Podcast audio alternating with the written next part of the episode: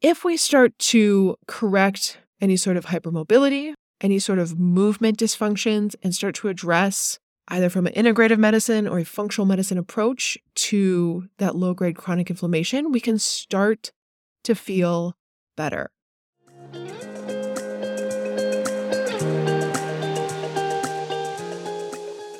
What's up, lovely ladies? Dr. Emily Kiberd here with Thyroid Strong Podcast. I am a chiropractor, a mama to Elvis in Brooklyn, and I have Hashimoto's, but it's currently in remission. On this podcast, I share simple, actionable steps with a little bit of tough love on how to lose that stubborn weight, get your energy and your life back, and finally learn how to work out without burning out, living with Hashimoto's.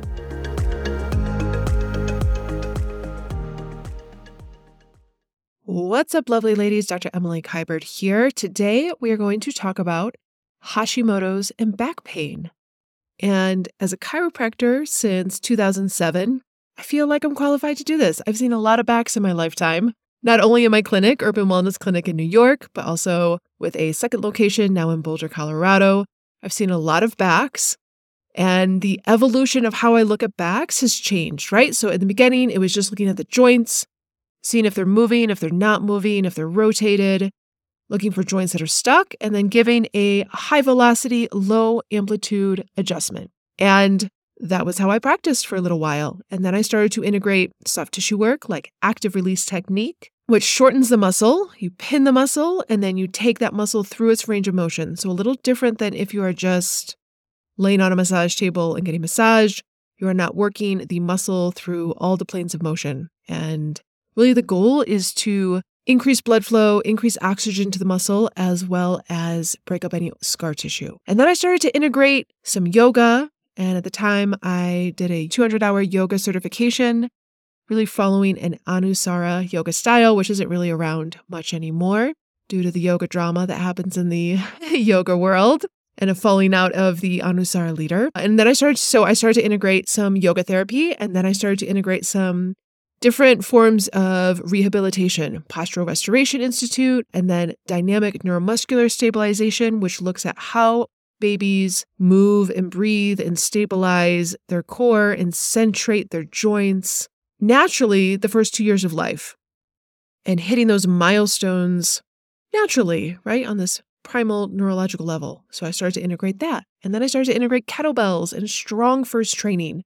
And so as a chiropractor, I don't really adjust that much anymore. I find that if you find the right stability and the right mobility in the right places, you don't need an adjustment unless, you know, your breathing is altered or your breathing is out of whack or you do something like some really heavy work and maybe you pop a rib out. But I really only adjust when someone absolutely 100% needs it. And I always integrate rehab and strength into it. And I do this as well in person with the Hashi ladies. And so I want to talk about Hashimoto's and back pain, right? Because typically when you think of Hashimoto's, you're thinking of shoulders, hips, knees, kind of the joints that make up the extremities or the pillars of our house, our shoulders and our hips, where there's lots of big, thick tendons crossing the joint. That is where we often get slower tendon turnover and pain. But I have come across, and maybe it's because I'm a chiropractor and I see people who come in with joint pain and muscle aches all day. I see a lot of Hashi women come in with low back pain. And so, you know, the Hashi patients that struggle with joint pain and back pain, this pain makes it difficult for them to think clearly, to sleep, right? They can't get to sleep. They're kind of rolling and tossing and turning in bed and really enjoy their life to the fullest. When you are in pain, especially back pain, it is this next level. Like it makes you nauseous, you can't think straight. It really ruins your whole day, which in turn makes it harder to manage your Hashimoto's diagnosis well. But luckily, there's solutions, and we're going to talk about those. But let's talk about the reasons for back pain. So, yes, we know Hashimoto's, that hypothyroid component, the underactive thyroid component can lead to joint pain, right? Every single cell in our body needs thyroid hormone. And if there's less active thyroid hormone happening, circulating in the body. Our joints get achy, our muscles get achy. And like I said, it's typically in like the shoulders, right? We have frozen shoulder syndrome is often goes hand in hand with a hypothyroid diagnosis. But there's also this element of chronic inflammation present with Hashimoto's, which can make your pain neurons more sensitive. And then this can make you overall more sensitive to pain. So that's one of the reasons it's kind of low grade chronic inflammation. A great way is to figure out what is the root cause of that inflammation. Is it the foods you're eating? Is it a gluten full diet instead of a gluten free diet? Is it exposure to mold that's causing this low grade inflammation? Uh, mold and mycotoxins. I've had lots of podcasts, guests in the past Andrew Campbell, Ann Shippy, Jill Crista, so, so many podcast guests talk about mold and mycotoxins. It is my kryptonite, so I talk about it a lot. Maybe it's some heavy metal toxicity causing low grade inflammation or parasites that you picked up and you didn't even know. So, chronic inflammation can make your pain neurons more sensitive, and that overall can make you just more sensitive to pain in general. A clinical observation that I have noticed in my own clinical practice is this element of joint laxity, joint hypermobility, lack of tissue integrity, low muscle mass in the hypothyroid Hashi ladies. How does this translate into your low back? So, if you think about if you're looking at someone from a profile view and their knees are traveling back towards their ankles, like back behind their ankles, that hyperextension of the knee, that translates up the kinetic chain, right? So, typically they'll have glutes that are, just to put it simply, kind of turned off. And as the knees travel back, you still want to stay over your center of gravity. So, you'll sway your back. You'll kind of dump your pelvis into this anterior tilt, dumped forward. And you will have an excess sway or kind of like a banana back in your low back, which can compress the SI joints, the sacroiliac joints, as well as the facets. The facets are the joints on the back of the spine. So that sway can increase low back pain. And then it keeps going up the spine, right? Mid back, right between the shoulder blades, is typically really tight. And then the neck, usually you'll see like a little bit of a chin jut or the chin coming forward. Ideally, the ears would be stacked over the shoulders, but the chin will come forward, kind of cr- trying to almost pull us forward, trying to help us find our center of gravity. So, that is how it can also translate into the low back, this Hashimoto's causing some low back pain. The other thing is, it's just harder to maintain a muscle mass with hypothyroidism.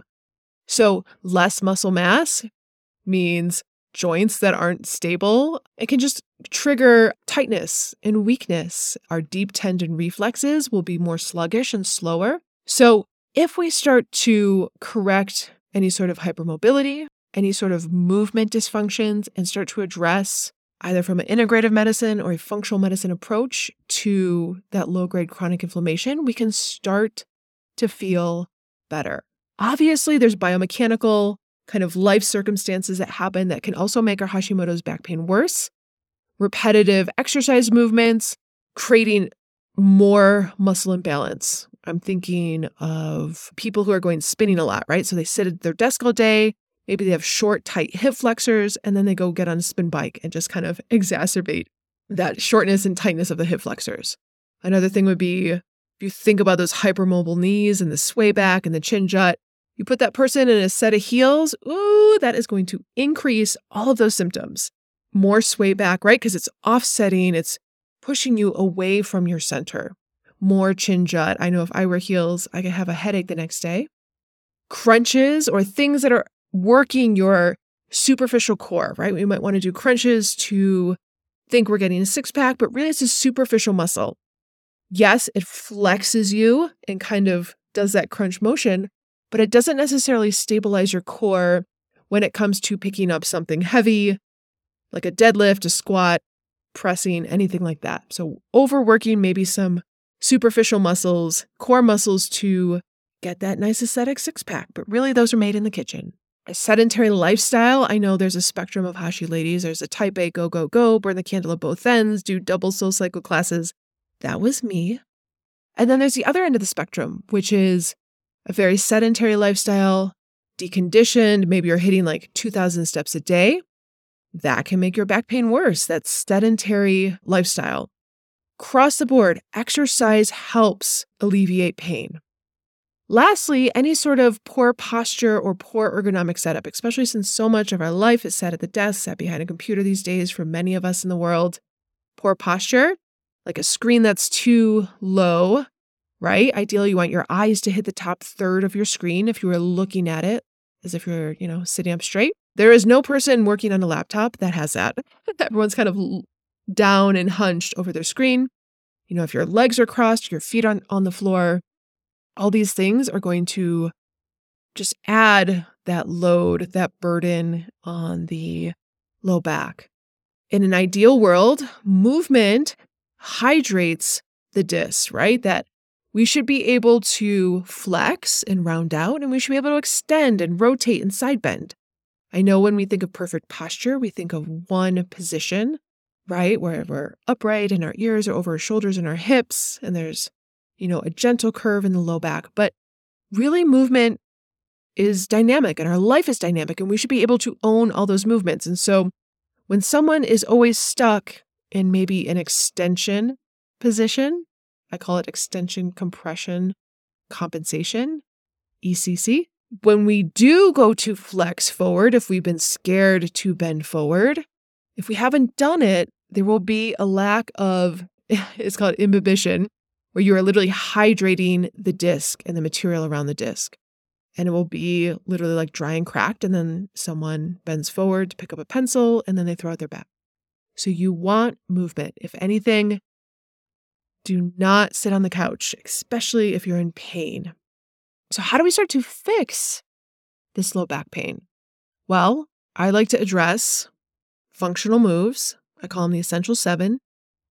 And they could start with body weight. So a hinge, a squat, a lunge, a push, a pull, a carry, an anti rotate. And doing those, you could earn that form with body weight first and then progress to weight and then it progress to heavier load, which would work your core, right? That tank of strength on the inside. Oftentimes, I have to teach women how to breathe and brace before they pick up a weight, right? And this applies to your core. So, you don't want to suck your belly up and in. You don't want to draw up and in. That's very much a Pilates cue. If you're going to pick up a weight, if you're going to lay horizontal on a reformer, knock yourself out. But if you ever look at a baby, stabilize their core and how they learn it on that neurodevelopmental level, they never suck their belly in. Only a poorly developing baby will suck their belly in. They breathe down and wide into their low back, laterally, and then they brace and they keep that little tank of strength. So I teach my women to do the same when they're doing those moves. That helps put a eccentric load on the transverse abdominis, the muscle that wraps all the way around is like our corset. You don't want to pull that corset tight when you pull a weight. You want to breathe into that corset and brace. Some of the other muscles, your obliques, your multifidi in the back, your diaphragm makes up the top of the kind of tank of strength, and then your pelvic floor muscles make up the bottom of your tank of strength. I'd like for women to warm up properly. So, this is other than doing those essential seven moves, number two would be warming up properly. And I'm not talking about laying on a foam roller, throwing your leg up on the table, and hanging out in a hamstring stretch. I'm talking about doing a movement flow that recreates how we moved as babies, right? So, a baby didn't crawl before they learned to bring their knees up to 90, right? So when we're babies, between month three and six, we bring our knees up to 90 and we earn that little brace and that little tank of strength in our belly. And then we roll at four and a half months, and then we rock on hands and knees, and then we start to crawl, and then we put one foot in front of the other. Kind of, you know, if our hand, if we're on all fours and we bring one foot to the outside of a hand, that's a tripod. And then we bring our hands up onto a surface and then we stand, right? But we had to earn all those milestones. So that's how I have women warm up. They're not on a bike, they're not on a foam roller, they're not static stretching. They're literally recreating those moves that we learned, how we learned our movement patterns on that neurodevelopmental level. Another way to start to heal the back is to learn how to get stacked. So you learn your breath down and wide, you learn how to brace to keep that tank of strength, and then you stay stacked, right? So if you go back to that image of someone standing, you're looking at them from the profile view, their knees are traveling back behind their ankles, their pelvis is dumped forward in an anterior tilt, and maybe they're rib flaring and they have this big sway back. That would be not stacked, unstacked. You want your ribs stacked over your pelvis. You want your ears over your shoulders, over your hips, over your knees. That's stacked, right? So at the top of a deadlift, as you're pulling the weight from the floor and standing up, you want to get to that stacked position. You don't want to push through and overextend your hips and arch your back. You just want to kind of sneak your hips right under your ribs and squeeze your tush and dial your feet. So that's number three is getting stacked. Number four would be just improving your posture and your ergonomics. If you think about your workout, it is maybe 20 to 30 minutes of your day, maybe up to an hour if we're lucky and have the energy and the robustness and the resilience. And then the rest of the day, if we're sitting, our workout is literally a very, very small percentage of our day.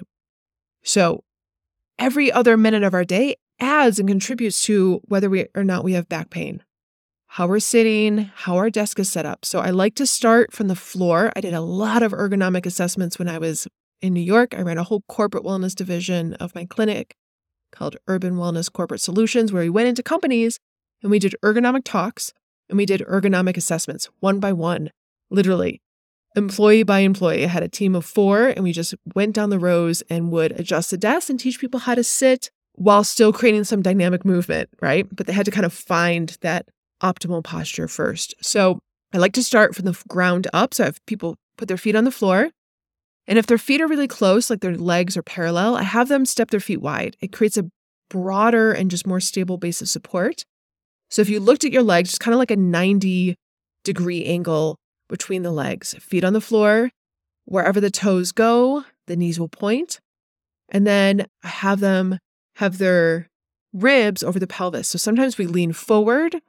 That will cause back pain, right? If we're leaning forward and the muscles of our low back, our lumbar paraspinals are trying to pull us back over our center of gravity, our hips all day. That will kind of crank on your erectors. So I have them find their ribs stacked over the pelvis and try not to flare their ribs. And then I have them move their keyboards such that their elbows are right next to their side, right? So if we're reaching forward all day, you could even do it just like sit, reach your arm out. After a while, you'll feel your back crank on, right? Because that back is trying to feel, trying to bring you back to your center. So elbows down towards your sides, close to your center, and then you're typing, right? Which means you might have to bring your computer closer to you or you closer to your computer. And then keyboard, eyes on the horizon should hit the top third of your keyboard. So if it's too low, you're going to put some books under it and elevate it. If you have a laptop and you just elevated your laptop, you don't want to have little T Rex arms typing on the keyboard. You'll have to get a wireless keyboard and mouse so you can keep your wrists slightly below your elbows. So that's how I improve people's posture and give them an ergonomic setup. Lastly, you want to address that low grade chronic inflammation, getting to the root cause. Obviously, there's like the core basics you can do, right? Eating properly, hitting your optimal protein targets, trying maybe a gluten and dairy free diet, maybe even going a step further with like a low histamine diet, cutting out alcohol. That's pretty much how I eat is a protein veg paleo approach, a little caffeine, and I don't drink. Second thing would be optimizing your sleep. So, minimum six hours uninterrupted. I know a lot of women, if they only get six hours, are probably not functioning very well. So, especially with Hashimoto's, eight to nine hours a night, blackout curtains, earplugs, eye mask. I really love the sleep crown. That's been my favorite kind of eye mask thing these days. An Ooler, which helps chill the bed. It's a pad that you put between your sheets and your mattress. You can set the temperature at like a good 55 during the summer, but then obviously around 68 or 65 Fahrenheit during the winter. And I just sleep so much deeper. So, prioritizing sleep, trying to minimize any sort of blue light on the face before going to bed. Then the last thing is making sure you're exercising, obviously. The benefit of the exercise, because exercise is inflammatory, is the rest and recovery, the days off in between the days of exercise. And then checking out those triggers and the environmental factors that could be contributing to that chronic inflammatory load with Hashimoto's. So, holding on to more body fat causes inflammation, but some of the environmental factors that I think of are mold, mycotoxins, parasites, heavy metals, endocrine disruptors like pesticides, drinking out of plastic. So, starting to walk that journey, right? All of these things that I just mentioned, I just mentioned five different things that you could do for your low back pain. Some of them are biomechanical, some of them are exercise related, some of them are inflammation related. So, hopefully, you took some piece of information. Hopefully, you had a pen and paper with you. You took some information away. Maybe it's just one thing. If you took one thing away, I would love for you to go to iTunes, subscribe, rate, and review, and tell me that one thing that you learned. It means the world to me. It makes a total difference of sharing the message of this journey of healing with your Hashimoto's, especially using exercise as part of the, the solution, to just share it and get the word out to more Hashi ladies in the world. Thank you for listening. Every single listen warms my heart, and every single person who DMs me and writes in or leaves a review, oh man, it just makes my day. So I hope you enjoyed this episode, and I'll see you next time. If you enjoyed this episode or even learned just one new piece of information to help you on your Hashimoto's journey, would you do me a huge favor? Rate and review Thyroid Strong Podcast on iTunes, Spotify, or whatever platform you used to listen in to this podcast and share what you liked. Maybe you learned something new. And if you didn't like it, well, shoot me a DM on Instagram, Dr. Emily Kiberd. I read and respond to every single DM. I truly believe all feedback is good feedback, even the ugly comments. If you're interested in joining the Thyroid Strong course, a home workout program using kettlebells and weights, where I teach you how to work out without the burnout, go to dremilykiberd.com forward slash TS waitlist. You'll get all the most up to date information on when the course launches and goes live, special deals, and early access bonuses for myself and my functional medicine doctor friends. Again, dremilykiberd.com forward slash TS waitlist. I hope to see you on the inside, ladies.